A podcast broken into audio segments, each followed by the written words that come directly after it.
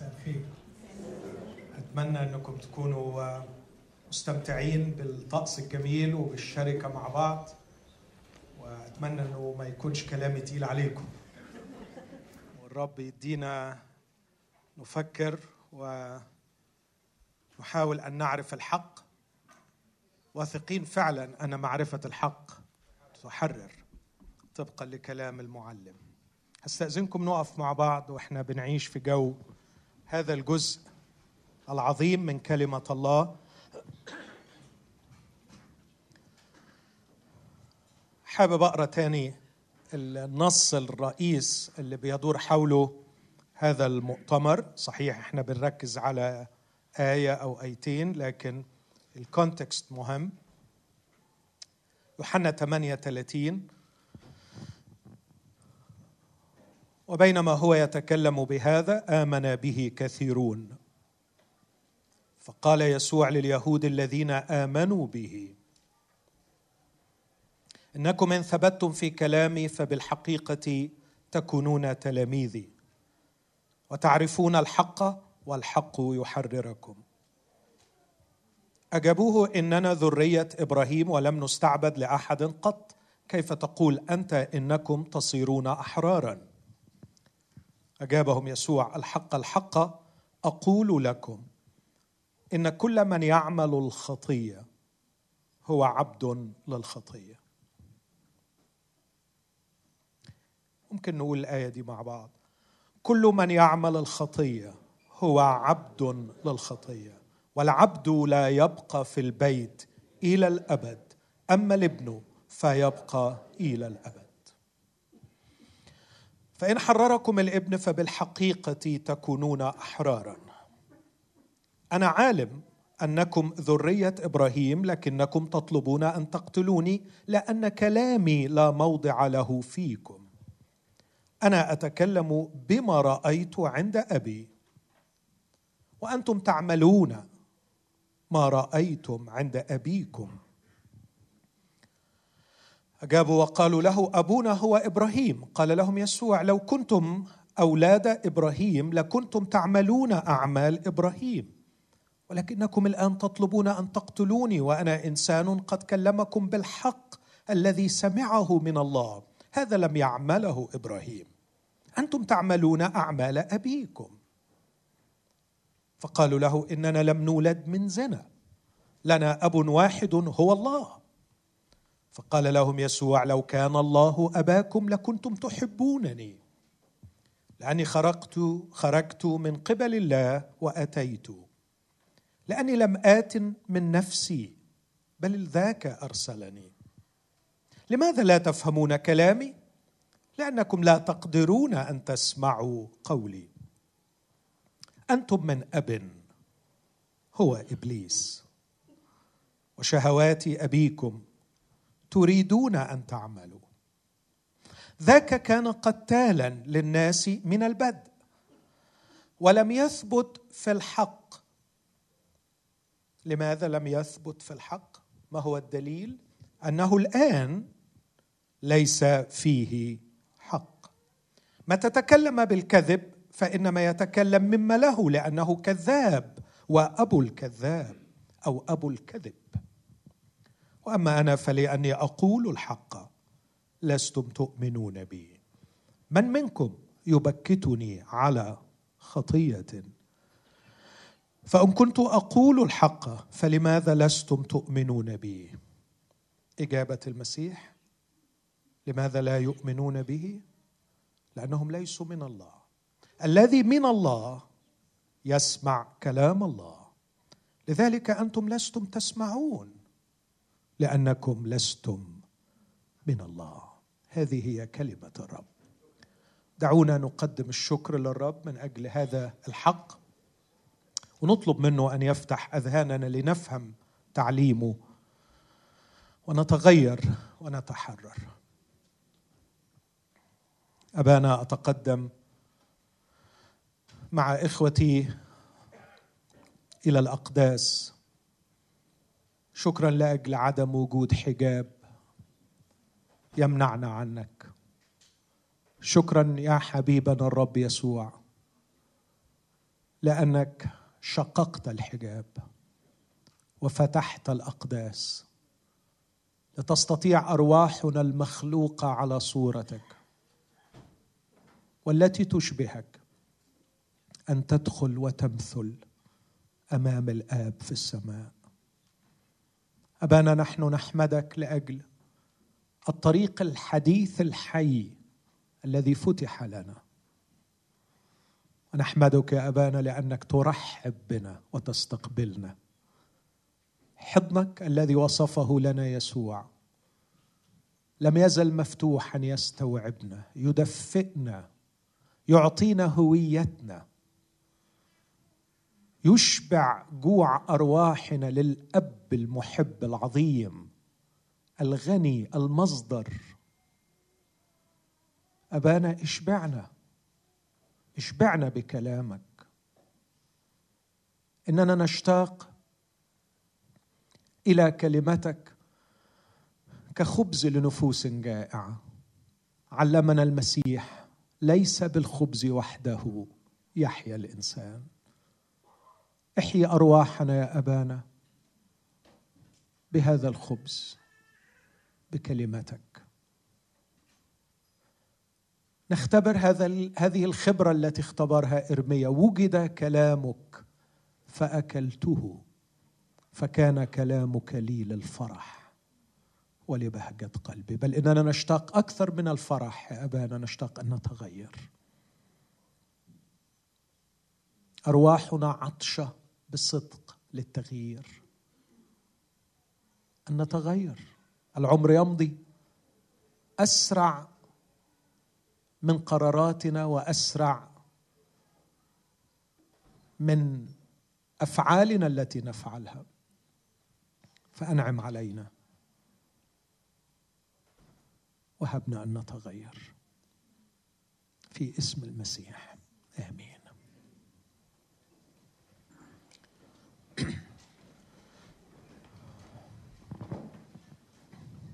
مؤتمر بيدور حول الحق.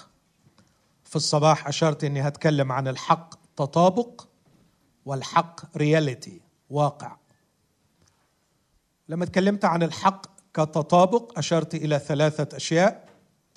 وبرضه في هذا الاجتماع لما هتكلم عن الحق كرياليتي سأشير إلى ثلاثة وقع.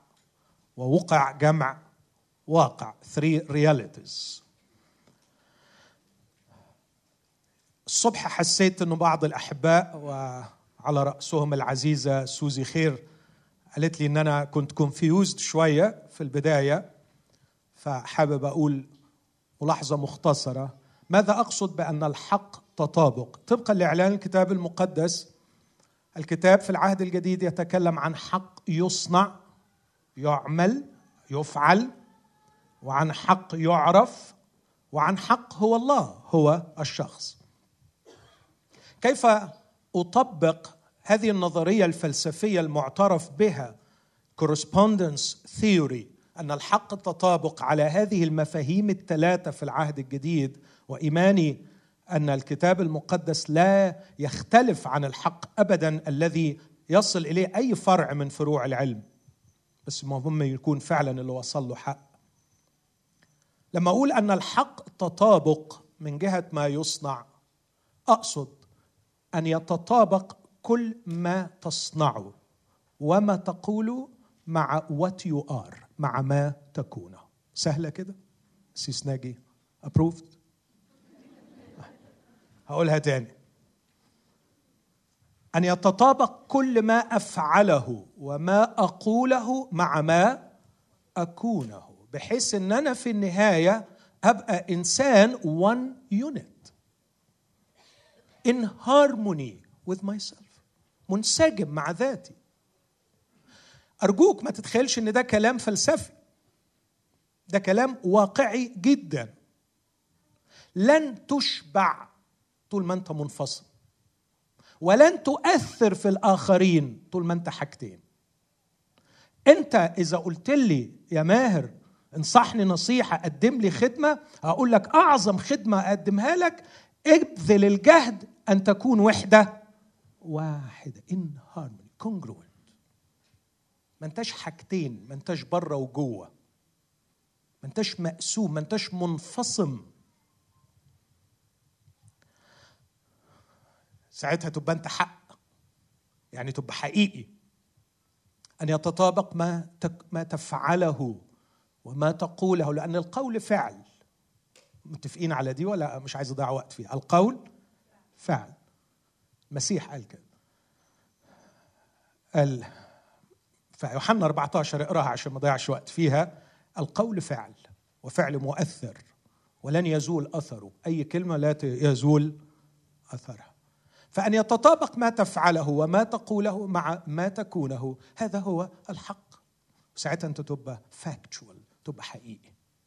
الأمر الثاني أن يتطابق ما تعتقده من جهة شيء مع ما يكونه هذا الشيء. دماغاتنا مليانة معتقدات. بس هذه المعتقدات ليست بالضرورة أن تكون معتقدات صحيحة. مش كلهم true belief في معتقدات كتيرة في ذهننا غلط. هتكلم في مرة تاني عن المعتقد وكيف يتكون وكيف نكتشفه وإزاي ممكن يطلع غلط وإزاي نغيره. المعتقد شيء مهم لأنك في النهاية دماغك مليانة بمعتقدات متى تقول عن المعتقد الذي تعتقده من جهة شيء أو من جهة شخص أنه معتقد صحيح؟ عندما يتطابق هذا المعتقد مع واقع وحقيقة الشيء أو الشخص الذي تعتقد من جهته ما تعتقد. إيه؟ اولا أنا فعلا مش فاهم. أنتوا ليه ضحكتوا وليه سقفتوا؟ حقيقة. طيب. خلاص. أنا يهمني إن الفكرة وصلت. مظبوط؟ خلاص عظيم.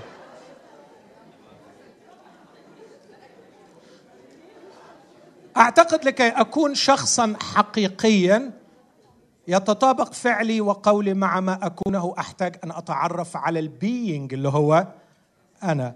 أعرف هو النموذج الأصلي بتاعه شكله إيه علشان أقيس عليه اللي أنا بعمله واللي أنا بقوله ودي قضية في غاية الأهمية. واحدة من الآيات اللي ركعتني على ركبي. انبهارا واعجابا. يسوع المسيح سئل سؤال من أنت؟ قال في الأصحاح ده أنا من البدء ما أكلمكم به. I am what I tell you. أنا اللي بقوله. واو. هنا ما فيش potential واكتشوال كل ما هو potential actual. وده لا ينطبق طبقا لكلام أرسطو إلا على الله. أن تصل إلى مرحلة التطابق المطلق بين ما تقوله وما تكون هذا لا يحدث إلا في الله. فاللي قال I am what I am. أنا أكون ما أكون. هو الوحيد اللي قادر يقول أنا من البدء ما أكلمكم. به. أنا مشتاق أمشي في السكة دي. أن يتطابق قولي وفعلي مع ما أكونه. بس شوقي بقى إن حد يقدر يرسم لي هو أنا أكون إيه بالظبط. حد يجيب لي الصورة الحقيقية. الصورة دي اتشوهت واتدمرت وما عدناش عارفين. What does it mean to be human? ده مجال رهيب من مجالات البحث النهارده. مش عارفين يعرفوا يعني إيه إنسان. اكتب جوجل what does it mean to be human? هتكتشف حاجات غريبة جدا. مأساة فعلا. لقد ضاع مفهوم الإنسانية. تعرف النهاردة يبحثون عن معرفة من هو الإنسان من خلال دراسة الحيوانات. دي حقيقة. بحكي كتير الحكاية دي. ابني رفيق وهو في رحلة بحثه عن الحق. مر بوقت صعب جدا لكن كان أمين مع نفسه عشان كده ربنا وصله. ففي مرة من المرات وهو بعيد لسه كنت أنا بقرأ حاجة لديفيد هيوم وبيقول إنه بيقولوا لنا إن الإنسان متميز عن الحيوان وهذا غير حقيقي. بيقولوا إن الإنسان متميز عن الحيوان بسبب قدراته المنطقية. الحيوان عندها منطق الحيوانات عندها منطق. فمثلا القرد لو ما عرفش يجيب الموزة بإيده بيقطع فرع شجرة وبيجيبها فإذا كان المنطق هو استعمال الوسائل المتاحة لتحقيق النتائج المرجوة فالقرد دلوقتي عنده منطق لأنه قدر يقطع غصن الشجرة علشان يجيب الموزة فالقرد عنده منطق. فعجبتني. فبقول له رفيق إيه رأيك؟ ديفيد هيوم بيقول كده بيقول القرد عنده منطق لأنه بيعمل كده. فقال لي يا بابا بس سهل الرد عليه. مفيش قرد قعد يتعب نفسه عشان يثبت إن البشر زيهم. البشر هم اللي عمالين يتعبوا علشان يثبتوا إن هم زي الحيوانات. لكن الحيوانات ما قدرتش ابدا تعمل بحث تحاول تثبت إن البشر زيهم وهذا أكبر دليل إن الحيوانات ما عندهاش المنطق اللي عند البشر. It's brilliant لكن تخيل المأساة البشرية إنه أصبحنا نبحث عن كينونتنا في صورة الحيوانات. أنا مين؟ ضاعت. لهذا كان لابد أن ال unseen reality of what I am الواقع غير المرئي لما أكونه كإنسان أن يخترق الواقع المرئي ويرينا من هو الإنسان. وهذا حدث في ملء الزمان.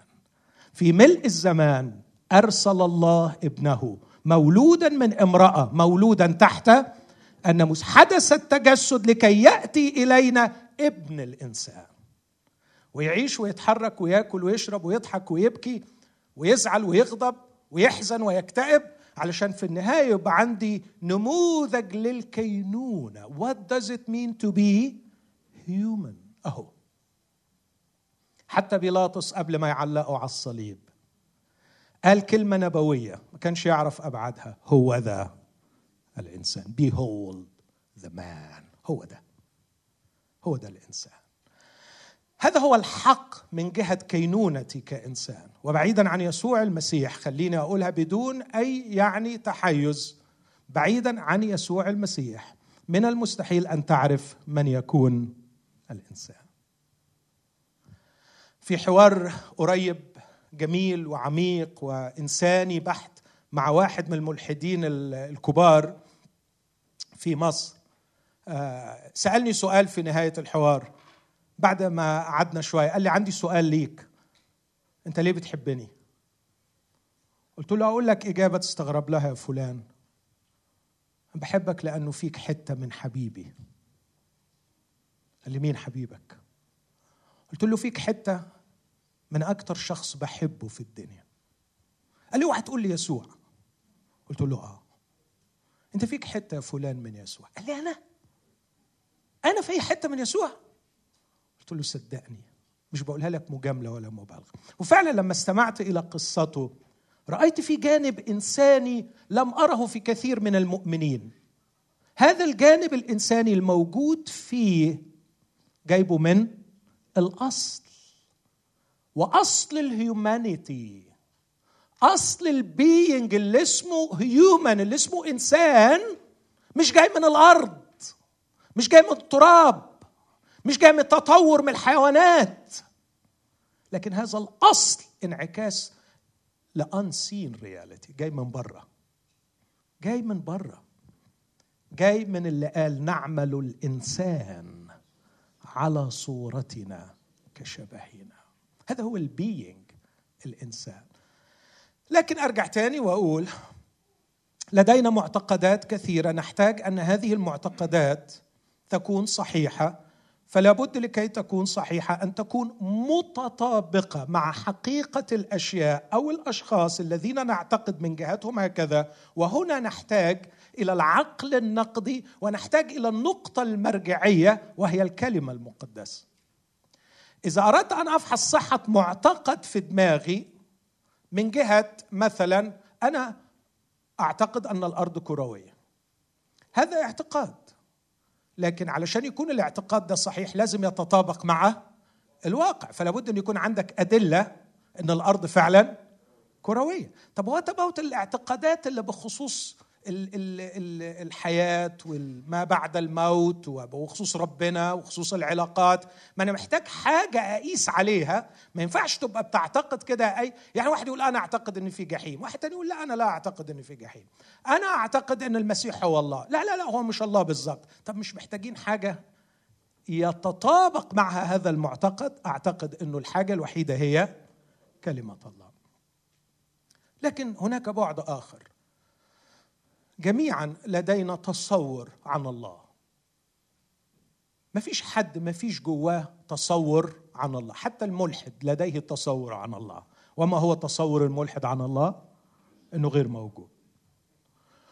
وهناك دراسات تؤكد يعني على قد علمي أنه لا يمكن أن يرتقي الإنسان اخلاقيا ونفسيا ووجوديا أعلى من تصوره عن الله. فمعتقداتنا تؤثر فينا بشكل غير عادي. للأسف إحنا مش مدركين أبعاد تأثير معتقداتنا علينا. لو حابب تحس بيها حاول تراجع علاقتك بمراتك. كل علاقتك بمراتك على فكرة قائمة على بعض المعتقدات عن مراتك. وممكن تكون معتقدات صح وممكن تكون معتقدات غلط. يعني ممكن تكون ميت فيها بناء على معتقدات خطأ.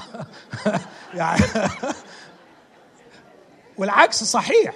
يعني ممكن تكون زعلان منها جدا بناء على معتقدات غلط. فأنت في النهاية ما يحدد علاقاتك ومشاعرك وانفعالاتك وتصرفاتك هي معتقداتك. وما فيش حد فينا عايش بدون معتقدات عن الله. ومعتقداتنا عن الله هي أخطر المعتقدات التي تشكل حياتنا. طب هنعتقد عن الله. وأنا أقول اعتقادي عن الله صحيح وأنت تقول لا اعتقادي غلط واعتقادك أنت الصحيح. محتاجين حاجة نطابق عليها. محتاجين حاجة في النهاية. الايمان المسيحي بيقول إن يسوع المسيح هو صورة الله غير المنظور. فإذا أردت أن تصحح معتقداتك عن الله يسوع المسيح هو الحق الذي يجعلك تعرف الفرق بين ما في ذهنك وبين واقع الله. من يكون الله؟ من يكون الله؟ مرات كثيرة لما أشرح يوحنا 13 وبعدين في الآخر أرسم على قد ما أقدر صورة ليسوع المسيح منحني عند أقدام التلاميذ يغسلها. وبعدين أقول للشباب المسيحي المؤمن مين ده؟ بعد ما أكون قدمت أدلة كثيره إنه هو الله. ولا واحد فيهم بيقدر ينطق ويقول هو الله.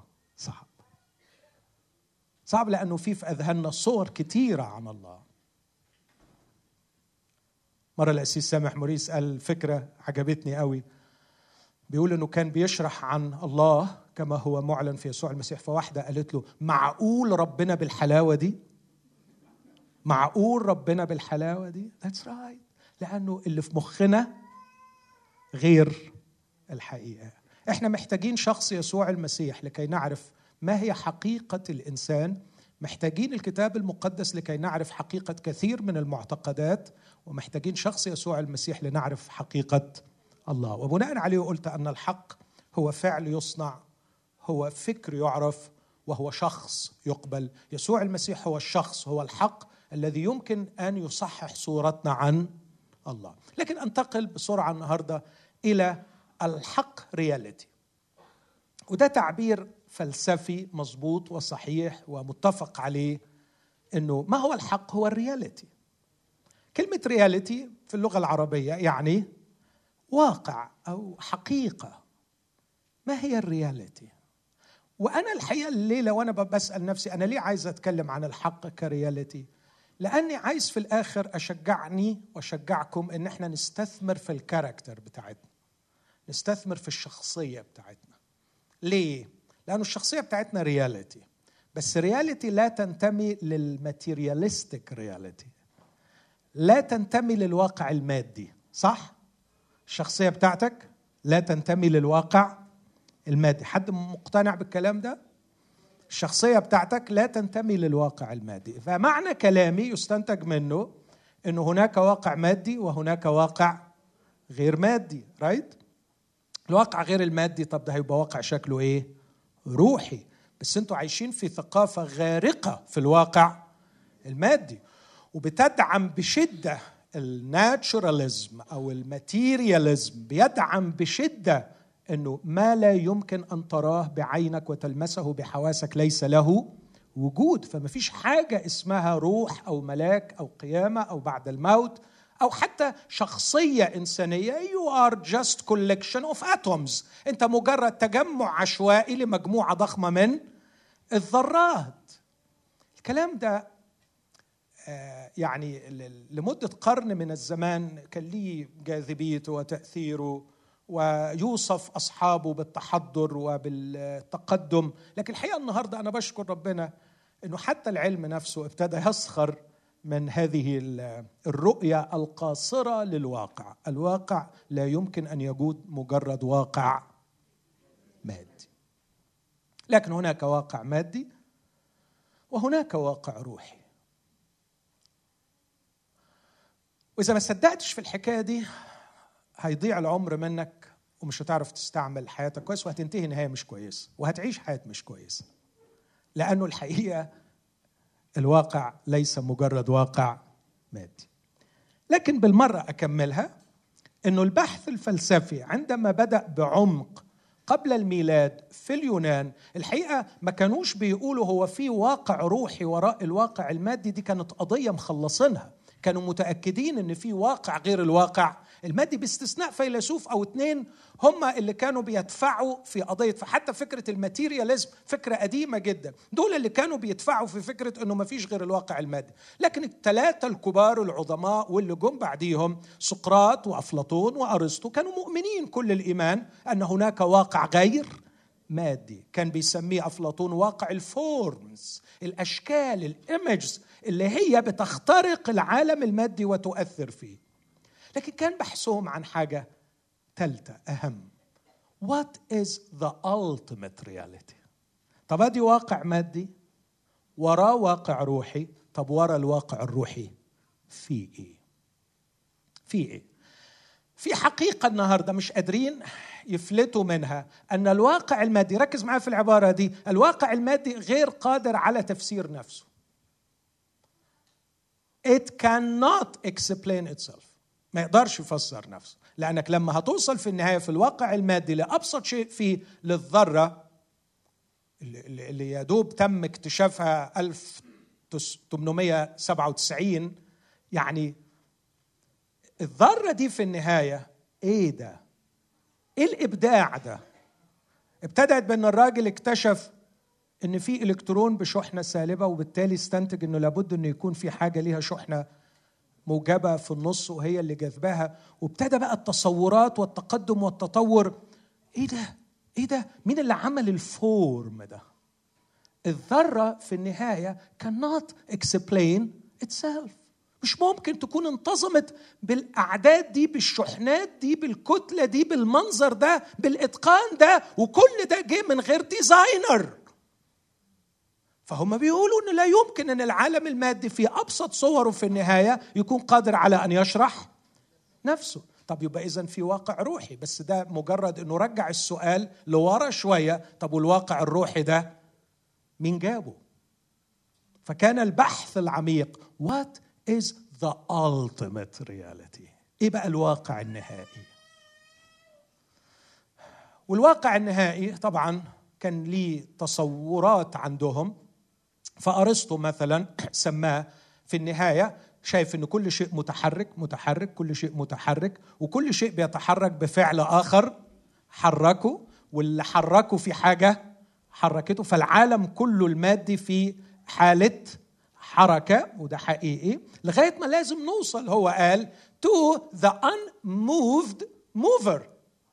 في محرك لا يمكن أن يحركه آخر هو العلة الأولى هو المصدر. أعتقد إن الكلام ده كلام حقيقي جدا وبحث العقل البشري شيء محترم وينبغي أن نحترمه ونجله ونقدره. كل ما هو حق هو حق الله. ما عندناش أي مشكلة إنه بمندس يقول بيت شعر عن الكريتيين. أو عن الله. بولس يقتبسه نصه في سفر الأعمال ونصه في رسالة تيتوس. بولس ما عندوش مانع يعمل كده بس إحنا للأسف النهارده بيبقى عندنا مانع. لماذا تجرأ بولس أن يقتبس قول ابيمندس أنا شايف ده أحسن. تاني أحسن؟ لماذا تجرأ بولس أن يقتبس قول إبيمندس هذا الشاعر الكريتي في قوله الشهير الكريتيون دائما كذبون وحوش ردية بطون بطالة أو قوله الشهير والخطير اللي بولس اقتبسه في سفر الأعمال أصحاح 17 وده ودي قصيدة واحدة كان كاتبها إبيمندس في القرن الرابع قبل الميلاد إلى زيوس الإله. وبيقول له إن أنت لا تموت هم صنعوا لك قبرا لكنهم كذبون وحوش ردية بطون بطالة. فأنت لك وحدك عدم الموت لأننا بك نحيا ونتحرك ونوجد. وبولس خدها منه وحطها بالنص في الكتاب المقدس. ليه بولس تجرأ يعمل كده ببساطة؟ لأنها حق. وطالما هي حق فهي حق الله. ليه تجرأ كاتب سفر الأمثال اللي ما نعرفش اللي جمع سفر الأمثال وجاب جزء كبير في سفر الأمثال من أمنحتب المصري وحط الحكم بتاعته في الكتاب المقدس. ببساطة شديدة إجابتي لأنها حق. وكل ما هو حق هو حق الله. فأرجع تاني وأقول إن الناس دول عندما بحثوا وصلوا في النهاية إلى سؤال في غاية الأهمية.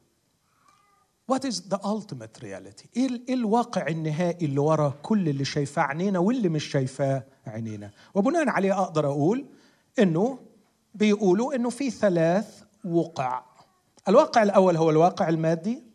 الواقع الثاني هو الواقع غير المرئي اللي إحنا بنسميه الواقع الروحي، الكلمة دي يعني مش حلوة قوي عند البعض بس طب ماشي اختار لها أي اسم أنت حضرتك يعجبك بس المهم إنه هو شيء غير مرئي لكن في النهاية هناك الواقع النهائي. الحقيقة تاني أرجع وأقول أنا مفتون بشخص يسوع المسيح. أحبه لأنه أشعر بالأمان في خضوعي لهذا القائد وتبعية هذا القائد للسبب اللي هقوله دلوقتي. اسمعوني أحبائي وخليكم فاكرين فكرة الثلاث وقع دول. في بيبر محترمة عملها صديق عزيز آه، قدمها في لوزان كان بيشرح فيها الواقع الإنجيلي. آه، فبدأ ال paper بتاعته عن بيتر دروكر بيتر دروكر واحد من أشهر الأسماء في عالم الإدارة والتطوير. والناس آه، دول شركة معينة حبت تكرم 500 CEO أو من أعظم المديرين الناجحين على مستوى العالم فجمعوهم وأعطوهم يوم مع بيتر دروكر. فبدأ اليوم بتاعه إنه يقضي معاهم اليوم في حالة من التدريب والتطوير بإنه سألهم هذا السؤال دي ترجمتي العربية ما هي المهمة الأعظم أهمية بالنسبة للقائد؟ لما يجي قائد هيقود شركة أو يقود أي كنيسة أو يقود أي واقع آه، أو عيلة حتى ما هي التاسك اللي ليها the most important task of leadership فابتدت الإجابات وحطوا لستة كبيرة من الإجابات الصحيحة اللي كل علم الإدارة بيركز عليها. لكن هو في النهاية كان دايما بيجاوب no no no no وفي الآخر قال لهم ال greatest task defining reality. أن تعرف الواقع. لو عايز تشتغل قائد صح أنت لازم يكون عندك دراية كاملة بالواقع اللي أنت هتشتغل فيه. والحقيقة لو ما عندكش دراية كاملة بالواقع أنا ما أملكش إنك تقودني. لأنك ممكن تعمل إيه؟ تخبطني في حيطة. لو انت مش مذاكر كويس الواقع ومش شايفه كويس أأمن لك إزاي إن أنت تمشيني ما أنت ممكن تلبسني في حيطة زي ما بيقولوا في الآخر. اذا أروع شيء يميز القائد الصحيح إن يكون عنده دراية ودراية كاملة بالواقع. وقال المبررات بتاعته اللي آه، مش مش حابب أدخل فيها لكن بيقول إن تعريف واقعك سيشكل تطويرك الاستراتيجي وتطويرك القيادي ويمكنك من إعادة توزيع مصادرك. إن تعريفك لواقعك سيشكل كل شيء.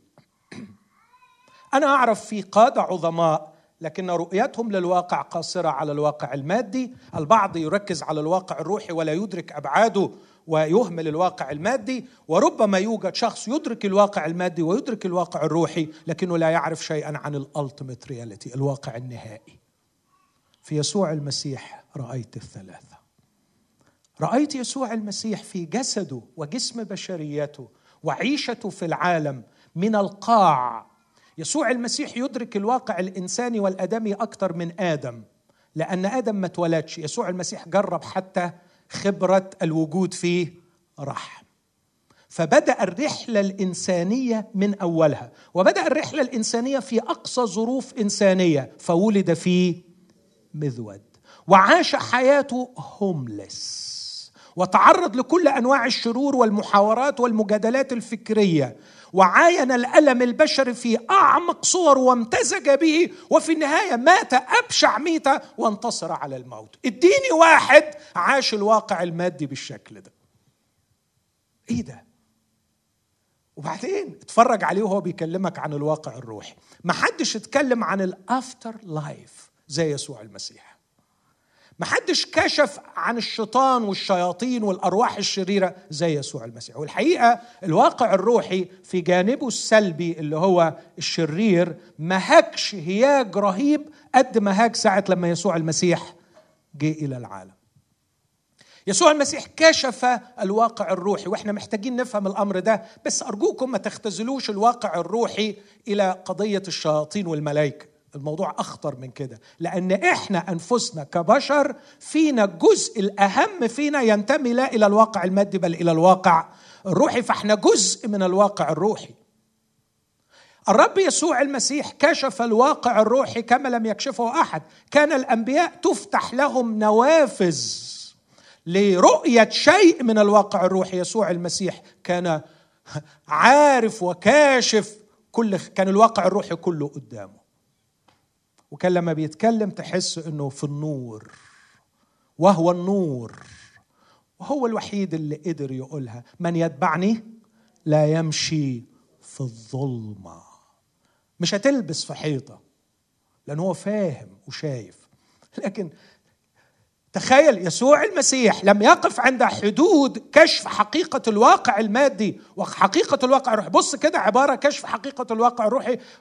جرؤ أن يقول وكلامه ما يقعش الأرض. ماذا ينتفع الإنسان لو ربح العالم كله وخسر نفسه؟ هنا كان يقارن بين الواقع المادي الكون المادي وبين ال soul النفس البشرية التي تنتمي للواقع الروحي. وشاف إنها outweigh إنها في ميزانها أثقل جدا. كينونة روحية بسيطة هي نفس بشرية واحدة. قيمتها في عين يسوع المسيح أثقل من كل العالم المادي. لكن يسوع المسيح وصل إلى لا أقول أن يكلمنا عن ال ultimate reality. لا أقول أن يعطينا أفكار عن الواقع النهائي أن يتخيل تخيلات عن الواقع النهائي أن يخبرنا برؤيه رآها عن الله. يعني قد إيه إحنا بنغبط إشعياء؟ رأيت السيد الرب جالسا على كرسي. يا بختك يا إشعياء يسوع المسيح مش شاف الله. يسوع المسيح مش بيحكي لنا عن الله. يسوع المسيح جاب لنا الله. جابه لنا جاب لنا ال ultimate reality إلى متناول أيدينا. يا فيلبس لي معكم زمانا هذا مقداره ولم تعرفني. من رآني فقد رأى الآب. من عرفني عرف الآب. هل إحنا مقدرين الكلام ده أحبائي؟ قد إيه بقى أشعر بالأمان وأنا في كنف ورعاية هذا القائد؟ ده يقدر يديفاين الرياليتي؟ يا يا هو شايفها؟ هو شايفها؟ آه شايفها كويس قوي. هو عارف دهاليزها؟ هو شايف خباياها؟ هو عارف إيه اللي بره وإيه اللي جوه وإيه اللي بعدين وإيه اللي قبلين؟ هو عارف كل حاجة؟ هو عارف مين ربنا؟ هو ربنا. أنا في تحت قيادة هذا الشخص He is my leader وأنا تلميذه وأنا ماشي معاه أنت متخيل العظمة؟ لكن يمكن بعض أحبائي اللي بيسمعوني يحسوها حتة دروشة لما أتكلم عن الواقع الغير مادي صح؟ صح ولا ولا؟ آه أنتوا لأ طبعا بس فيك يعني طب خليني أشارككم بحاجة كده إن شاء الله ما تزهقوش منها. أوريكم إنه لأ. الواقع الروحي حقيقة. وإذا ما فهمناش ده هيبقى الكلام بتاعي اللي هبنيه بعد كده عن الشخصية الإنسانية كلام مش مقنع قوي. خليني أقول لكم بعض الحاجات السريعة. في 1642 ولد العالم العظيم إسحاق نيوتن. والراجل ده علامة بارزة في تاريخ ال classical physics اللي هي العالم المادي. محدش يقدر يدرس physics ما يدرسش إسحاق نيوتن. إسحاق نيوتن قال العبارة دي في كتاب من كتبه قال God formed matter. الله كون المادة. Solid massy hard impenetrable particles.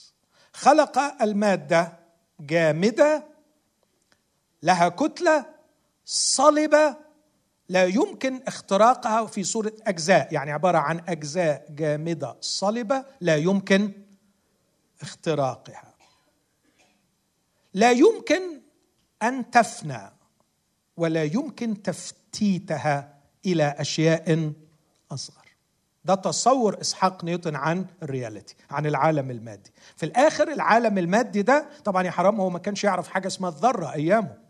يعني أنت ابنك الصغير النهارده يعرف أكتر من إسحاق نيوتن تخيل لأنه يعرف إيه هي الذرة. لكن الذرة زي ما أشرت من شوية أول واحد ابتدى يتخيل إن في حاجة اسمها الذرة ده كان 1897 ف وبعدين ماكس بلانك طور شوية العالم الألماني. لكن كان العالم الناس العلماء بتوع ال classical physics بيتصوروا إن في particles صغيرة قوي هي اللي بتكون هذا العالم في النهاية.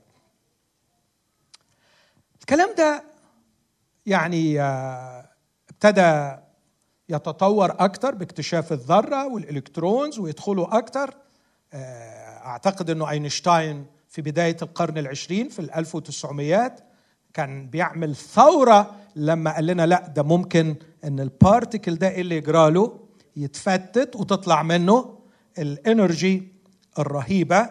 آه، فالتصور كله إنها مادة.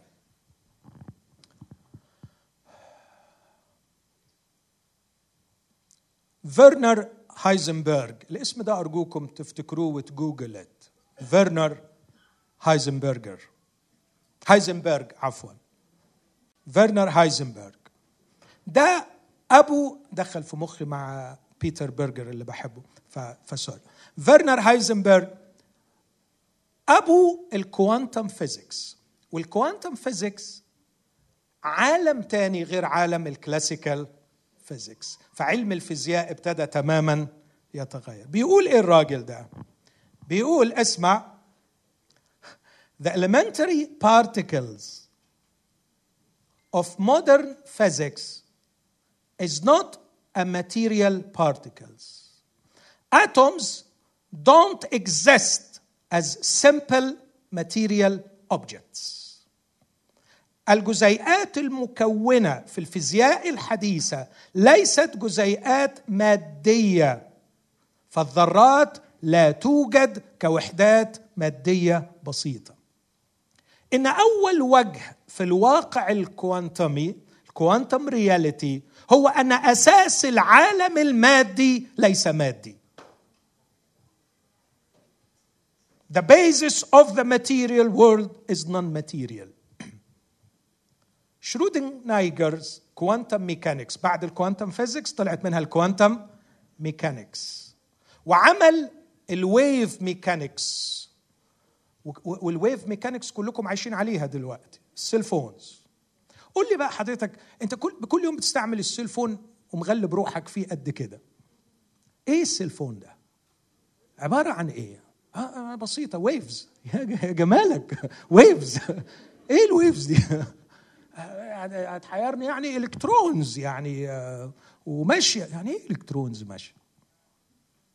يعني إيه electrons الناس دول بيبحثوا في طبيعه ال waves فبيقول اسمع العباره دي الراجل ده شرود نايجرز بيقول the electrons in atoms are not particles but standing waves mathematical forms these waves are probabilities well probabilities dimensionless numbers ratios of numbers empty no units no mass no energy just information on numerical relations.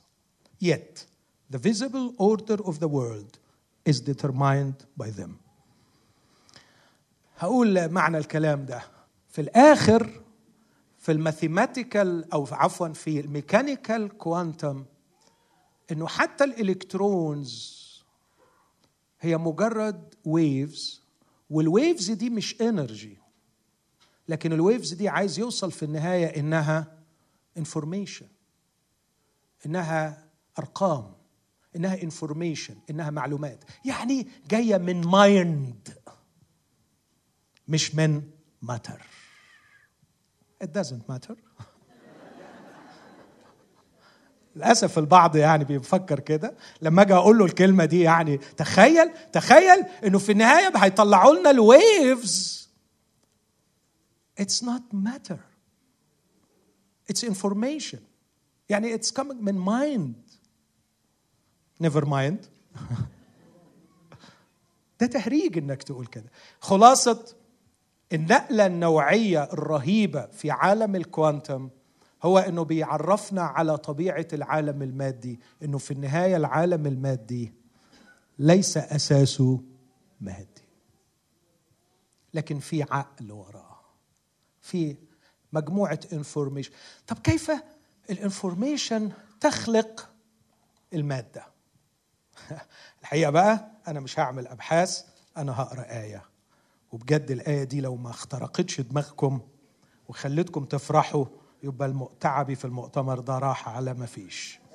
بص كده في عبرانيين 11 هذه العبارات البديعة. عبرانيين 11 واحد يا داليا وأما الإيمان فهو الثقة بما يرجى والإيقان بأمور لا ترى فإنه في هذا شهد للقدماء. بالإيمان نفهم أن العالمين أتقنت بكلمة الله حتى لم يتكون ما يرى مما هو ظاهر.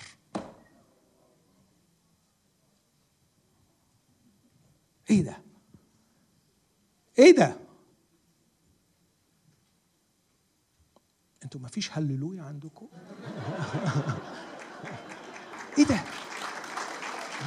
أنا مش مستني السقف أنا هتكلم عن السقف بعد شوية بس يعني. بس أنتوا فرحانين بالكلام ده زي ما أنا فرحان بكده ولا أنا غريب وعجيب وجاي من كوكب آخر؟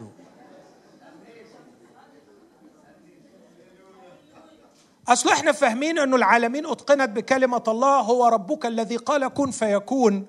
كلمة الله انفورميشن كلمة الله دفقه من المعلومات. هذه المعلومات شكلت الذرات فلم يتكون ما يرى. مما هو ظاهر. لكن على الأقل أعتقد نتيجة هذه الدراسة هو أن تؤمن معي أنه يوجد عالم غير ظاهر.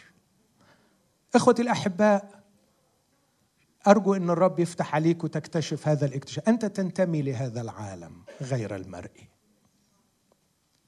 يسوع المسيح ربي ومخلصي يتكلم عن الواقع الروحي. بقى بيفتح لنا نوافذ بس المشكلة إنه أنت بتقرب اسمعني وأنت بتقرب للكتاب المقدس. أنت بتقرأ بعقلية تبرمجت على العالم المادي فحتى ما بتقدرش تستوعب البعد بتاع العالم الروحي لكن أتمنى النهارده إنه اللي أنا قلته ده يفتح شوية إنه انت بتتحرك في الشارع وأنت بتسوق العربية وأنت بتتعامل مع مراتك وأنت بتتعامل مع نفسك تبقى فاهم إن في واقع روحي مختلف. وبالتالي لما تيجي تقرأ الكتاب المقدس تبقى عارف إن القائد بتاعك بيكشف أشياء وحقائق عن العالم الروحي. خلينا أدي لك بعض الأمثلة في اللي إحنا قريناه بس النهارده. مش هروح لأجزاء واضحة قوي يعني في أجزاء لو رحت ليوحنا 14 مثلا في بيت أبي منازل كثيرة وأنا أمضي لأعد لكم. مرة قريت تفسير مضحك جدا فعلا. يقول لك أنا شفت رؤيه ورحت هناك ولقيت يسوع واقف بيشرف على أعمال البناء ولسه البنايين عمالين يجهزوا المنازل الكثيرة. واخد بالك؟ هذه الكارثة إنه تصور العالم الروحي بعقل إيه؟ مادي برضه برضه. وده بيخلينا نتجاهل حقائق كثير. لكن لو رجعنا ليوحنا 8 يا داليا يوحنا 8 اللي إحنا قرينا منه. أرجوك تفهم معايا النص بعقليه من يؤمن بالعالم الروحي وأن يسوع يكشف حقيقة العالم الروحي.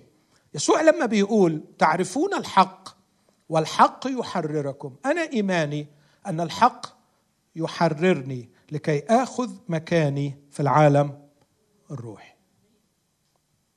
أتفك من قيود كثيرة فأحلق وأطير وأفعل وأؤثر وأستنير وأشبع وأتبارك وأبارك لأني آخذ مكاني في العالم الروحي حر حر حر. شدوا للعالم المادي. عدد 34 أجابهم يسوع الحق الحق أقول لكم إن كل من يعمل الخطية هو عبد للخطية. اسمعني من فضلك وراجع ورايا الكلام ده في كتابات بولس وفي كلام المسيح. الخطية بالنسبة للمسيح واقع. رياليتي بص كده بولس لما يكتب في روميا ستة نحن الذين متنا عن الخطية. كيف نعيش؟ بعد إيه؟ حد قرأ النص ده قبل كده؟ طب فسرته إزاي؟ اسمع كل التفسيرات تلاقيها ما تركبش على النص. وده ناتج من عدم احترامنا للنصوص. وغصب عننا ما نحترمش النصوص لأن بنضطر نوفق النص على الطريقة أنا فاهم إن الخطية يعني عادة سيئة بتسيطر عليا. أيوه بس كان يقول إن كنا قد متنا عن الخطية فكيف تعود الخطية تسيطر علينا؟ حضراتكم لو لو قلت لكم فسروا لي الآية دي 99% منكم هيقول لي الكلام ده. كيف تعود الخطيه تسيطر عليها؟ بس بولس ما بيقولش كده خالص. انت بتعمل تأليف من عندك. انت بتفسر من دماغك. النص بيقول كيف نعيش بعد فيها؟ إنها واقع يتعاش فيه. وعمرك ما هتتحرر من العادات السيئة إلا إذا خرجت من هذا الواقع. وعمرك ما هتخرج من هذا الواقع إلا إذا اقتنعت إن الخطية رياليتي واقع مناوئ للواقع الحقيقي الأصلي وهي دي القضية الأصلية القديمة إن إبليس في مناوئته لله خلق واقعا آخر يضاد الواقع الحقيقي. لكن عايز أقول لكم خبر الواقع الآخر ده will collapse completely وسون قريب جدا هذا الواقع سينهار لأنه ابن الله قد أظهر لينقض أعمال إبليس وقدم ذبيحة ليبطل الخطية بذبيحة. نفسه يبطل الخطية بذبيحة. يعني يبطل الخطية؟ يعني يهد الواقع ده. هو ذا حمل الله الذي برضه فسر الآية دي. يعني يرفع خطية العالم. يعني يرفع خطية العالم. يعني يشيل خطايانا في جسده. يا عم هو غلبان يقول يشيل خطايانا في جسده.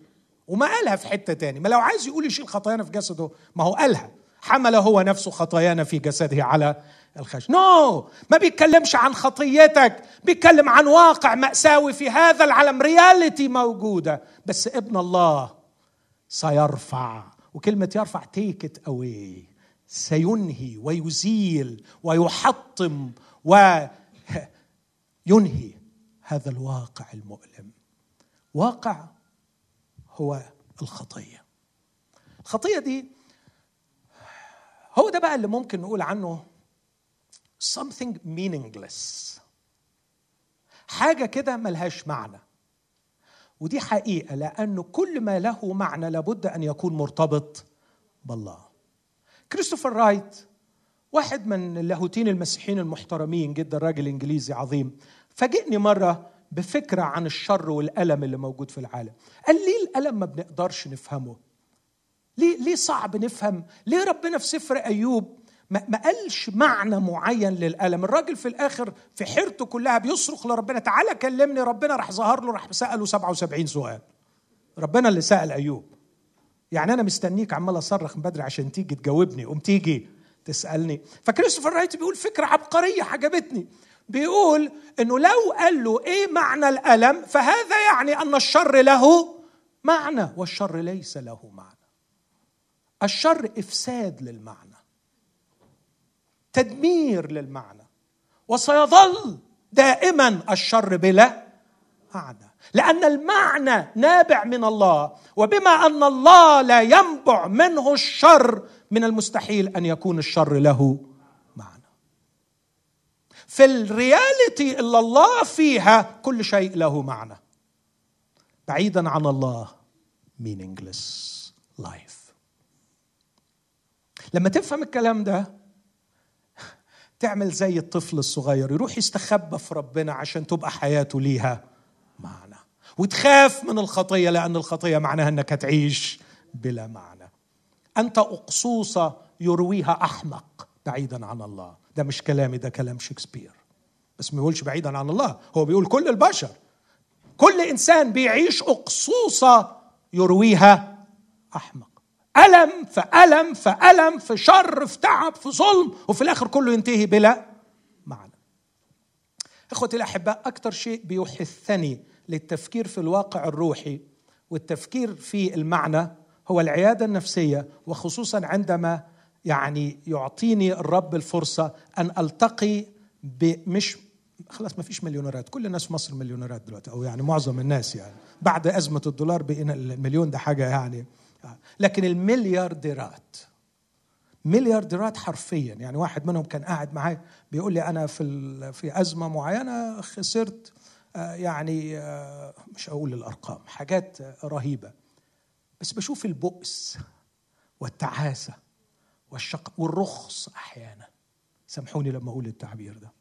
أحس إن إيه ده؟ إيه ده؟ مفيش حاجة ثمينة قدامي. وبعدين أقعد مع شخص مؤمن فقير بس عنده character عنده شخصية. ألاقي روحي مبهور ومعجب. معجب بالشخصية. أصل الشخصية تقيلة ثمينة تنتمي للعالم الروحي. لها قيمة. ال character. بص كمان معايا من فضلك. بيقول لهم في عدد آه 37 لكنكم تطلبون أن تقتلوني لأن كلامي لا موضع له فيكم. لما تعيش في الواقع المادي بعيد عن الواقع الروحي بالانفصال عن الله حتى كلمة ربنا لما تيجي عشان تطلعك للأسف ها؟ بس أنا برضو عايز أقول خبر حلو. روح الله يعمل في الواقع المادي ده وبيعمل في الناس وبيخترق هذا الواقع الشرير وبيحاول إنه هو يقنع الناس يبكت العالم على خطية وعلى بر وعلى دينونة. روحه يجاهد مع الإنسان.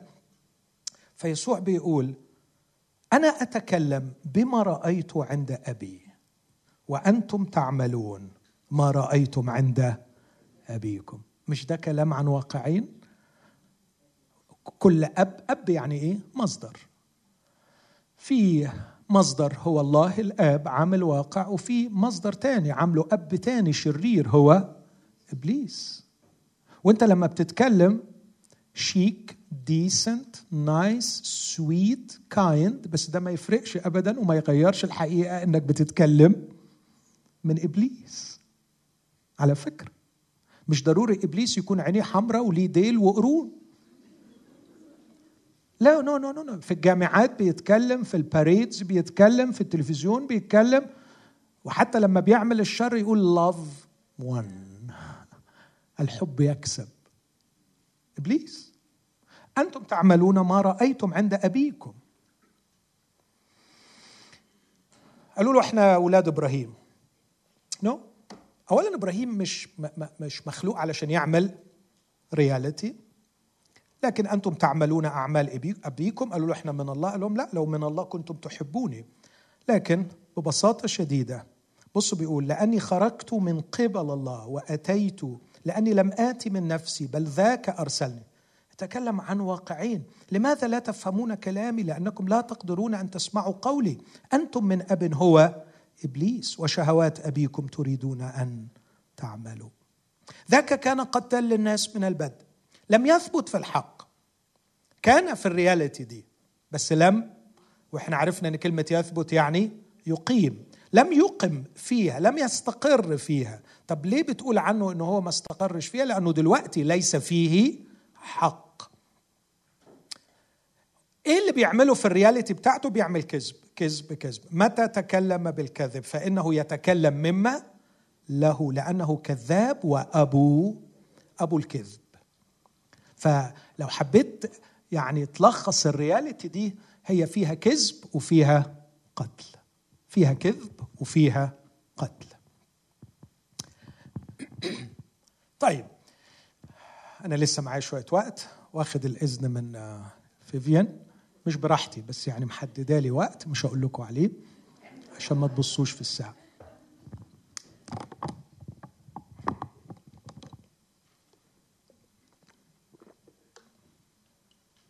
إذا اقتنعت بهذا الكلام أتمنى إنك توصل معايا ل new definition لنفسك إن أنت spiritual being أنت كائن روحي.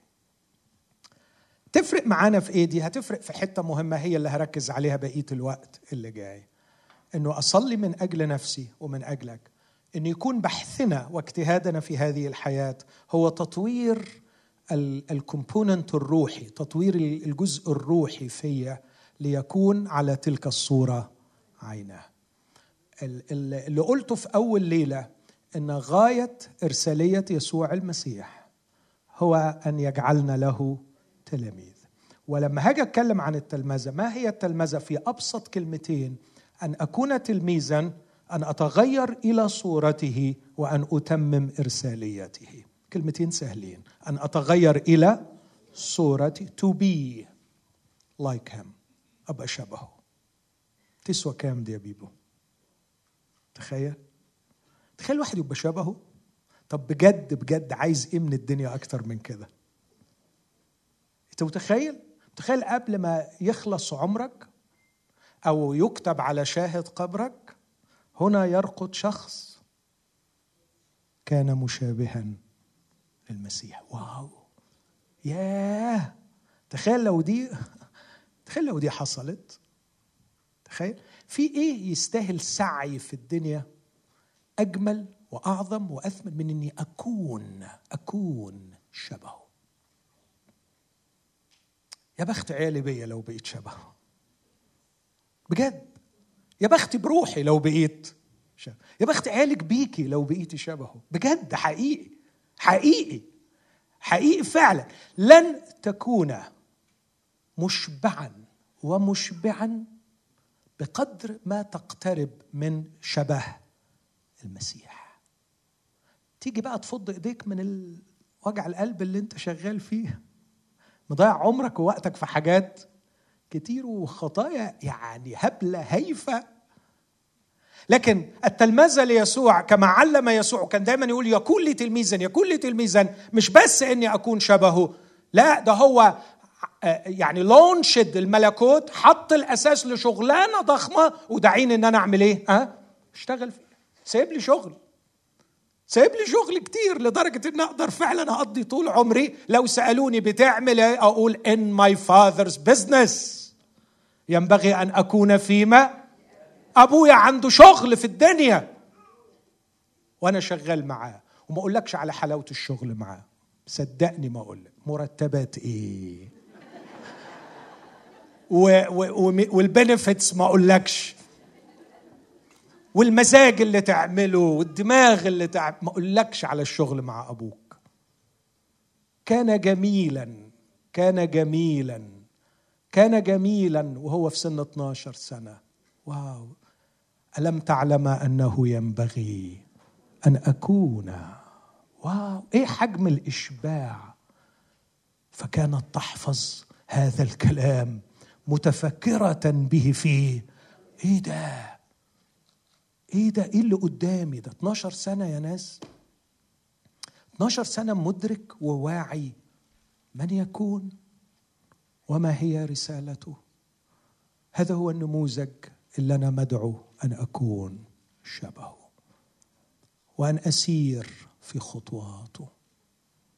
أن أكون قريبا من قلبه وأمد يدي مع يده وأتبع خطوته لكي نعمل معا ونفرح معا ونبكي معا ونحزن معا ونهدم معا في حصون إبليس ونحارب معا وأكتئب وأعاني لكن كآبتي ومعاناتي لها معنى لأنها معه. قال بولس لست أعلم ما يصادفني. لكني لا أحتسب لشيء. لست أعلم ما يصادفني لكن الروح القدس يشهد في كل مدينة أن وثقا وشدائد تنتظرني لكني لست أحتسب لشيء. ولا نفسي ثمينة عندي حتى أتمم بفرح سعي. والخدمة التي أخذتها من الرب يسوع لأشهد ببشارة نعمة الله. character. النهارده عندكم هنا في North America يعني بيقولوا flat stomach is more important than mature character. لما تيجي تقدم على شغل لما تيجي تتقدم لعروسة يعني أهم حاجة فاللي فقدوا ال flat stomach زي حالاتي كده يعني آه، ضاعت عليهم. آه، لكن ممكن واحد يقول الحمد لله أنا عندي mature character فمش مهم حكاية ال stomach لا هو كويس إنه يكون عندنا الاثنين يعني ربنا يساعدنا نشتغل على الاثنين يعني. لكن فعلا الواقع إنه النهارده بقي to be competent أهم من ان يكون عندك character بايه الشخصية بتاعتك. اتفرجوا على أمريكا واللي حاصل فيها. ما كانش حد اطلاقا بيدور على character كان كله بيدور على كفاءة. هو هيجيب فلوس ولا مش هيجيب؟ هيعرف يجيب فلوس ولا ما يعرفش؟ وجاب فلوس خلاص يبقى كويس. إيه مشكله مش هدخل في السياسة يعني بس يعني واللي قبله كان أنيل يعني ما هو ما هو واللي قبله فيش character هو يعرف ولا ما يعرفش؟ هو يقدر ولا ما يقدرش؟ يا إخوانا دور على ال character هتوكلنا عيش. أهم حاجة إنه يقدر. هل إحنا محكومين بمثل هذه الأفكار؟ آه أنا عايز أقول كلمتين في الحتة دي. بصوا أحبائي إدراك ان في واقع روحي وأن أهم شيء في الواقع الروحي هو الشخصية الإنسانية لأنه تحتها خط هي دي اللي هطلع بيها من الدنيا وهي دي الباقية إلى الأبد شخصيتي الإنسانية. أعتقد أنه ما له قيمة ممكن تقيسه بالبقاء والتأثير وأعظم شيء يؤثر هو الشخصية مش المواهب مش العلم الشخصية. فإذا حبيت إنه يكون ليك تأثير في هذه الحياة دور إنه يكون ليك شخصية مشفية شخصية حرة شخصية حلوة شخصية ناضجة. لكن كمان الشخصية باقية لكن أي حاجة تاني زائلة. كل حاجة تاني هتقع. حتى إنجازاتك نفسها كلها هتضيع. بجد. يعني اعمل اعمل شركة. اعمل شركة ضخمة. أكتر أزمة نفسية بشوف فيها رجال الأعمال الكبار وهم مقربين يموتوا. فعلا بيبقوا في أزمة صحيحه في أحد المكاتب بين الأولاد نفسهم أطلق الرصاص. واحد تاني رحت أعالجه دخلت بقى ستين secretary على ما أوصل للمكتب بتاعه. في الآخر مكتئب وبيقول لي الكلمة دي مراتي من ساعة ما عييت بال cancer كل يوم تشخط فيا وتقول لي هتموت هتموت وتسيبنا نحتاس في البلوه اللي إحنا فيها ونقسم إزاي؟ فبيقول لي كأني هعمل جريمة إني هموت. فمحسساه بالذنب إنه هيموت الفقري.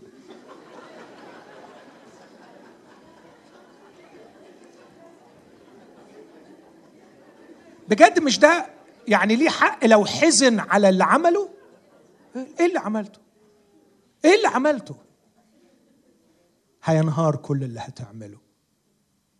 طالما إنه شيء مادي. الشيء الوحيد الباقي هو ما يعمل لأجل ملكوت الله. عالمين أن تعبكم في الرب. ليس باطل. ما أعمله في شركه مع الله في شراكة مع الله هو الباقي. الشخصية الإنسانية مؤثرة وباقية. عشان كده جديرة بإن إحنا نستثمر فيها. لكن علشان تستثمر فيها أنت محتاج تتحرر من بعض الحاجات. آه، خلينا أقول القيمة ال value وال applause السقفة. مش هتقدر تتحرك وتشتغل من غير ما يكون في ذهنك تعريف للقيمة. ما هي القيمة؟ ومش هتقدر تتحرك وتمشي صح من غير ما تحدد هتاخد سقفتك من مين. ما, ما تتروحنش وتقول لي هعيش من غير سقف. ما حدش هيعيش من غير سقف. ما اقولها تاني. ما حدش هيعرف يعيش من غير ما حد يسقف له. ومعظم المشاكل إنها ما بتسقفلوش. أو هو ما بيسقف لهاش فإحنا لازم نحسب حكاية السقفه دي. السقفه دي أصلها عطش شديد. لكلمة أبدية ستقال من أعظم عرش done نعمة. نعمة. نحن في شوق عميق للنعمة. ومن حقك. من حقك إنه يسقف لك. ومن حقك تستمتع بالسقفة دي. بس قبل ما أقول كلمتين عن السقف أقول كلمتين عن القيمة. ال value. إيه ال value اللي بتحكمك؟ ال value أن أملك. ما تتروحنش وتقول لي لا الحمد لله ما فيش الحتة دي. لا لا لا لا لا, لا. في North أمريكا في عالم متوحش في الملكية والرأسمالية وال consumption والكونسيومينج اوعى تقول لي إن مسألة الملكية مش مأثرة عليك. أقصد إيه؟ أقصد إنك تقع وتمرض روحك بهذا السرطان. مشغولين قوي بسرطان الجسد. خلونا أستعرض لكم سرطانات الروح بسرعة. هذا أول سرطان من سرطانات الروح. أن تستمد قيمتك مما تملك. البيت والسيارة مهمين جدا. مهمين جدا في نورث أمريكا مش عشان يتوونا مش عشان نتلم فيهم. مش عشان نعيش سعدة في داخلهم. نو no, في ما هو أبعد. لأنه ده اللي بيحدد قيمتي قدام نفسي وقدام المجتمع. بس أنا دايما بكرر وبقول ما يعطيك القيمة هو أكثر قيمة منك. ما تستمد منه قيمتك هو أعلى منك. أرجوك فكر في الكلمة دي. الكلمة دي منطقية ولا مش منطقية؟ اللي بيعطيك القيمة أكيد هو أعلى منك. فلو أنت حلمك الأخير بيت بستة مليون دولار يبقى الستة مليون دولار أكثر قيمة منك وهي اللي هتدي لك القيمة. بس ده غباء. أنت أغلى من ستة مليون دولار. أنت ممكن تجيب الستة مليون دولار وتعيش أتعس إنسان وتعيش أرخص إنسان وتعيش بلا أخلاق بلا أخلاق. على المناظر اللي بشوفها. في اللي عندهم كتير. مش عيب إنه يكون عندك بركة كبيرة لكن عمر الفلوس الكتير ما عملت قيمة حقيقية للإنسان. ال value it's not what I have طب اذا what I do الإنجاز. فأنا أستمد قيمتي من انجازاتي الناس دول بيعيشوا تعسة ويتعسوا اللي حواليهم. لا عمره هيسعد ولا عمره هيعرف يسعد. ده بيبقى زي القطر بعيد عنك بيدهس كل اللي حواليه وهو ماكينة احتراق داخلي لا تكف عن الضجيج. إنجاز إنجاز إنجاز. لأنه عايز أحس إن ليا قيمة والقيمة بتيجي من الإنجاز. فدول بيعيشوا في منتهى التعاسة. وبعدين لما تقعد معاه بقى أنت تمل من أول ثلاث دقايق لأنه يقعد يحكي لك عن انجازات. ما هي دي ال value كلها. هو ال value وتبص تلاقيه بيقيمك برضو انت على انجازاتك فانت تحس القعدة سخيفة ومملة ومش طايقها. واحد بيقيمك على انجازاتك وقعد طول الوقت يصدعك بانجازاته ففضنا بقى الله يطول عمرك. خلينا نشوف لنا قعدة طرية عن كده شوية. بجد صحيح يزهقوا الجماعة دول. وتلاقيهم شخصيات ما يعني صعب إنها تتصح واحيانا يدوسوا على المبادئ وعلى الأخلاق لأنه أهم حاجة الإنجاز. في ناس مش بتاعه امتلاك ولا إنجاز لكن بتاعه احاسيس ومشاعر. لي الحياة هي المشاعر. حسسني حسسني كده يعني. What is the good life? Is to feel good. يعني just to feel good. خلينا نضحك على بعض ماشي ناخد مخدرات ماشي. نهبل أي هبل ماشي. المهم إنك ت feel good هي الحياة ال value to have fun to feel good رخيص. فعلا. ودول بيبقوا سطحيين جدا. وأنا أتحداك إنك تقدر تتكل عليهم في أي شيء. ولا تطمن لهم في أي شيء. واحيانا حتى ما تطمنش. بجد بجد أنا بيبقى عندي مشكلة. وأنا قاعد مع الناس دول حاسس إن أنا واقف على أرض ما, ما فيش حاجة أقف عليها لأن مش ضامن هو المشاعر دي والهيصة دي أنا أقف فين؟ أنا مش مش ضامن. ما ممكن بكرة ألاقي كل المود ده راح وطلعت لي حاجة تاني وبعدين حتى لما بيجي يدور على حاجة أنا ما ببقاش مطمن إن الحاجة دي صح ولا لما يقول لي تعالى معايا فيها لأن أحيانا بفكر ما هو عايز الحاجة دي عشان ت feel good مش مش ضمني إن الحاجة دي صح. هي الحاجة دي أنا متأكد إنها هتخليه مبسوط بس مش ضمني اللي هيخليه مبسوط هو حاجة حقيقية صحيحة. فعلا دول مزعجين جدا برضو ومتعبين وسطحيين ولا يتكل عليهم. في نوع تاني no no no no ال value فيما تعتقد الحق المعرفة. وأهم معرفة هي معرفة الكتاب المقدس. فأنت قيمتك كلها في شوية الحقائق اللي أنت بتعرفها. فتبص تلاقيه مقطع نفسه يعرف في الكتاب والكتاب عمره ما غير حياته. بس الحقيقة حقق له غرضه إنه بقي مستر عارف. ويقيم القعدة على مستوى معرفة. فأنت قيمتك في معرفتك. ف هو يعني هو كويس بس يعني إن شاء الله ربنا ينفخ في صورته ويعرف يعني. لما هو عنده potential كويس بس يعني لسه ما عرفش لكن لما هيعرف إن شاء الله يا أخي الله يسامحك. طب وقيمتي كإنسان؟ هل تختزلني إلى مجرد reservoir يحوش معلومات؟ ليه ليه ما بتبصش إلى بقية جوانب إنسانيتي؟ أنا إنسان مخلوق على صورة الله. أنا أنا جميل أنا كبير أنا عظيم في عينيه. لا تختزلني إلى مجرد مجموعة معلومات. الناس دول بيبقوا uh, not happy. Not happy. بيبقوا very proud فخورين جدا لكن عمرهم ما يكونوا سعداء. آخر شيء بقى واحد موضوع الامتلاك اكتشف حقيقته أو مش اكتشف حقيقته هو مش عارف يجي يمتلك من الآخر يعني. ومش قادر ينجز ومش قادر يعرف. وموضوع الأحاسيس ده مش عاجبه. فيجد القيمة في الانتماء. شوف لي جماعة محترمة كده. واعمل إيه؟ أنتمي إليهم. يا عملت دراسة خدت مني وقت لما كانوا الإخوان مسيطرين في مصر وكنت فعلا بشوف قد إيه التدمير اللي بيعمله الانتماء للجماعة الدينية.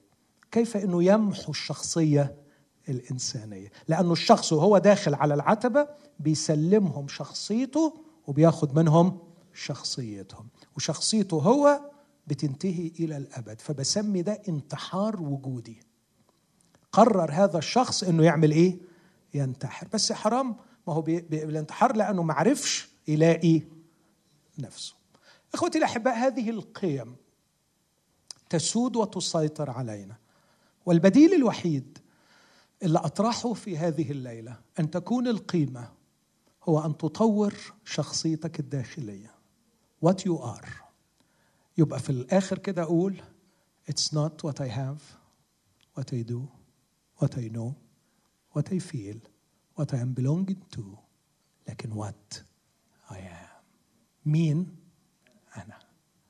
ليس ما أملك ليس ما أعرف ليس ما أفعل ليس ما أشعر ليس ما أنتمي إليه لكن ما أكون.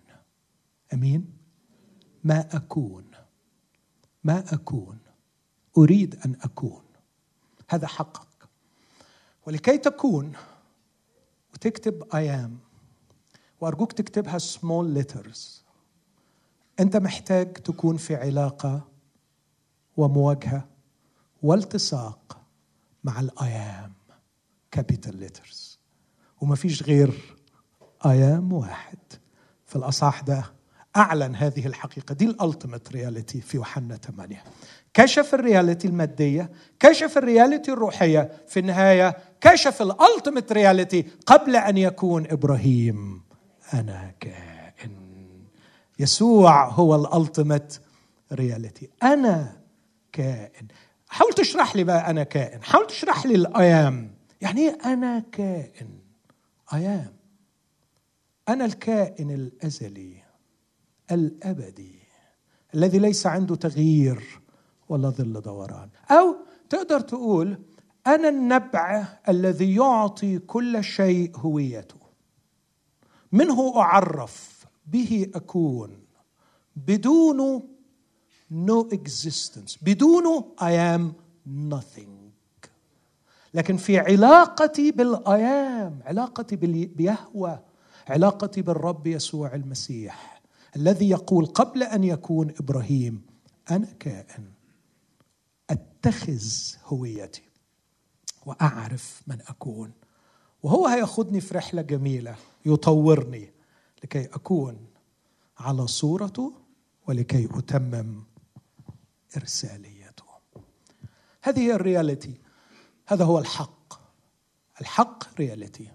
العالم المادي بركة علينا أن نجيد التعامل معه لكن علينا أن نعرف أنه لا ينفصل عن العالم الروحي اللي أنا جزء منه بشخصيتي والعالم الروحي في جانبه المضيء المنير الإيجابي لا ينفصل عن ال ultimate reality والتي هي الله شخص ربنا يسوع المسيح. أنا خلصت خلاص. هي فيفيان قالت لي لغاية 8 وربع بس قالت لي including the ministry time. أنا حسيت إني مش هقدر أخلص. فعشان كده ما قلتش الوقت. لكن ده ما يمنعش فيفيان ناخد خمس دقائق مع بيبو. يعني ربنا ما يحرمناش من بيبو. تفضلوا خلونا نقف مع بعض. ونحن نسبح الله. وبنفكر في هذه الأفكار اللي ربنا قدنا إليها.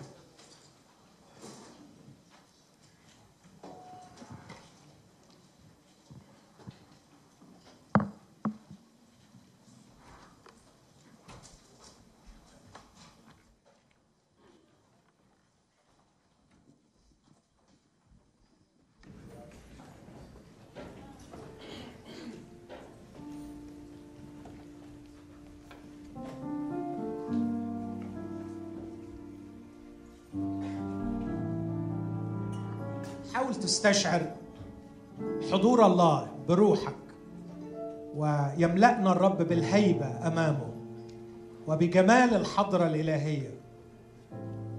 ابدأ اختبر الواقع الروحي لأنه روحك اوريدي فيه دلوقتي. الواقع الروحي ده ممكن يكون حوالينا. إحنا فيه. مش حتة هنروحها. الحجاب مشقوق ونحن في الأقداس الآن. إحنا في نفس الحتة اللي فيها الملائكة. يعني ممكن يكون الملائكة حواليكم دلوقتي. ونحن في السماء أمام الله. روحيا نحن في السماء. صدق في اللي بقوله لك ده. عيش الخبرة دي وأنت في حضرة الله.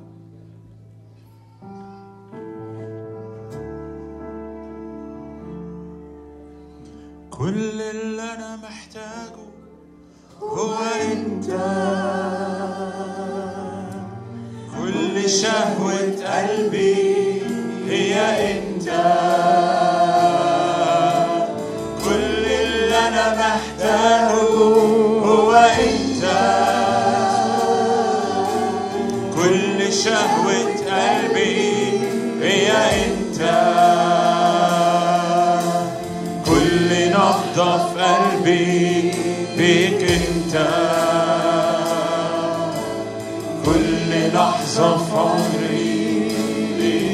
كل اللي أنا محتاجه كل اللي أنا محتاجه هو أنت. كل شهوة قلبي هي أنت. كل اللي أنا محتاجه هو أنت. كل شهوة قلبي كل نبضة في قلبي بيك انت؟ كل لحظة في عمري بيك فأنا محتاج لك فأنا محتاج لك محتاج لك. يا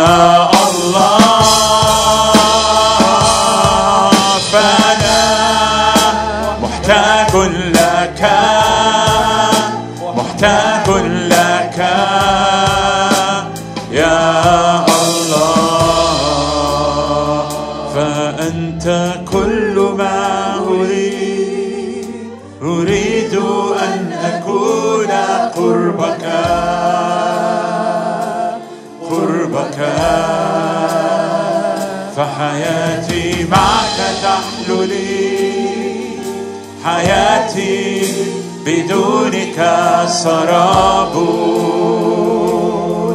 سراب. فأنت كل ما أريد أريد أن أكون قربك. قربك.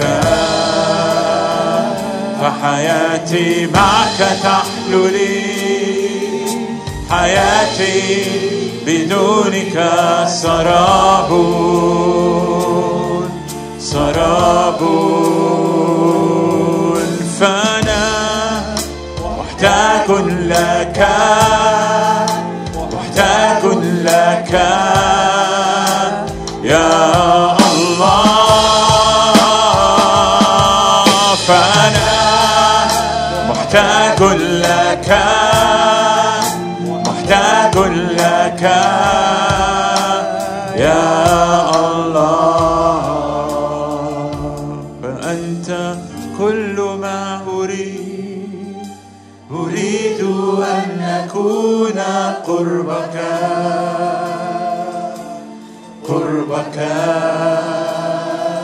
فحياتي معك لي حياتي بدونك سراب سراب.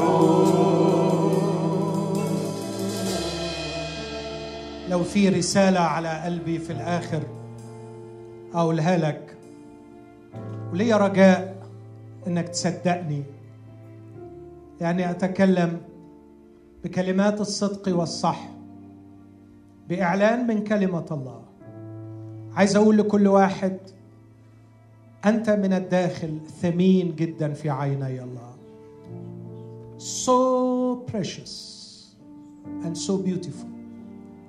جميل جميل جميل في عيني الله. ثمين ثمين ثمين.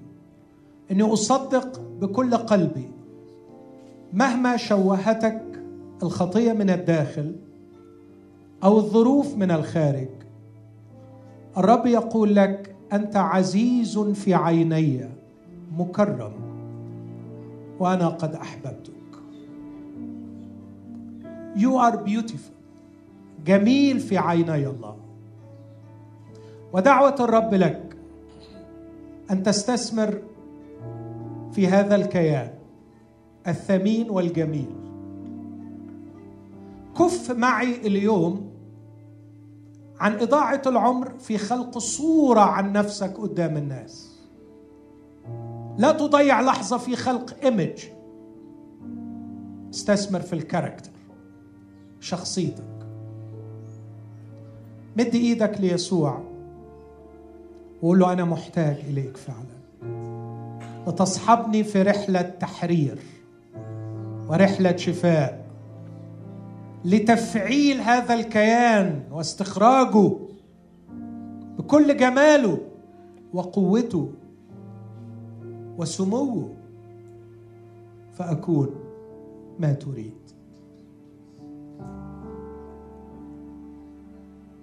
من لي في السماء من لي في السماء ومعك لا أريد شيئا في الأرض. من لي في السماء من لي في السماء ومعك لا أريد شيئا في الأرض. من لي في السماء من لي في السماء ومعك لا أريد شيئا. في الأرض من لي في السماء من لي في السماء ومعك لا أريد شيئا. في الأرض فأنا محتاج لك. محتاج لك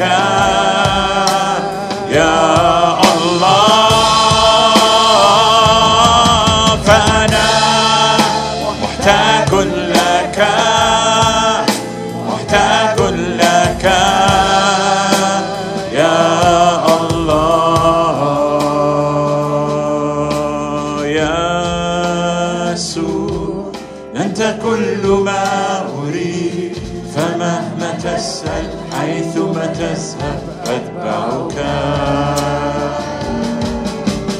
يا يسوع أنت كل ما أريد فمهما تسأل حيثما تذهب أتبعك. فأنا محتاج لك محتاج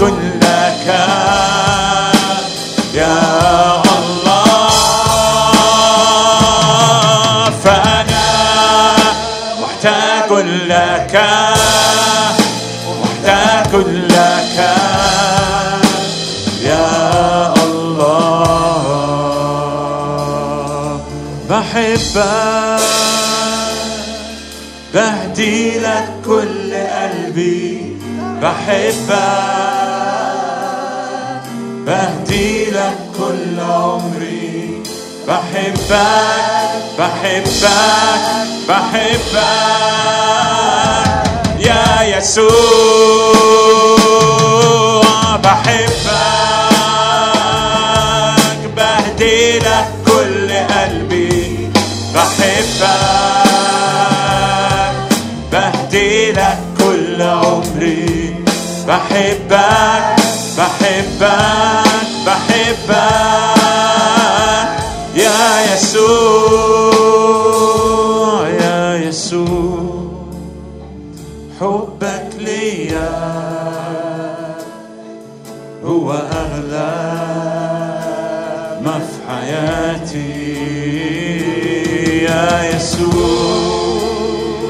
حبك ليا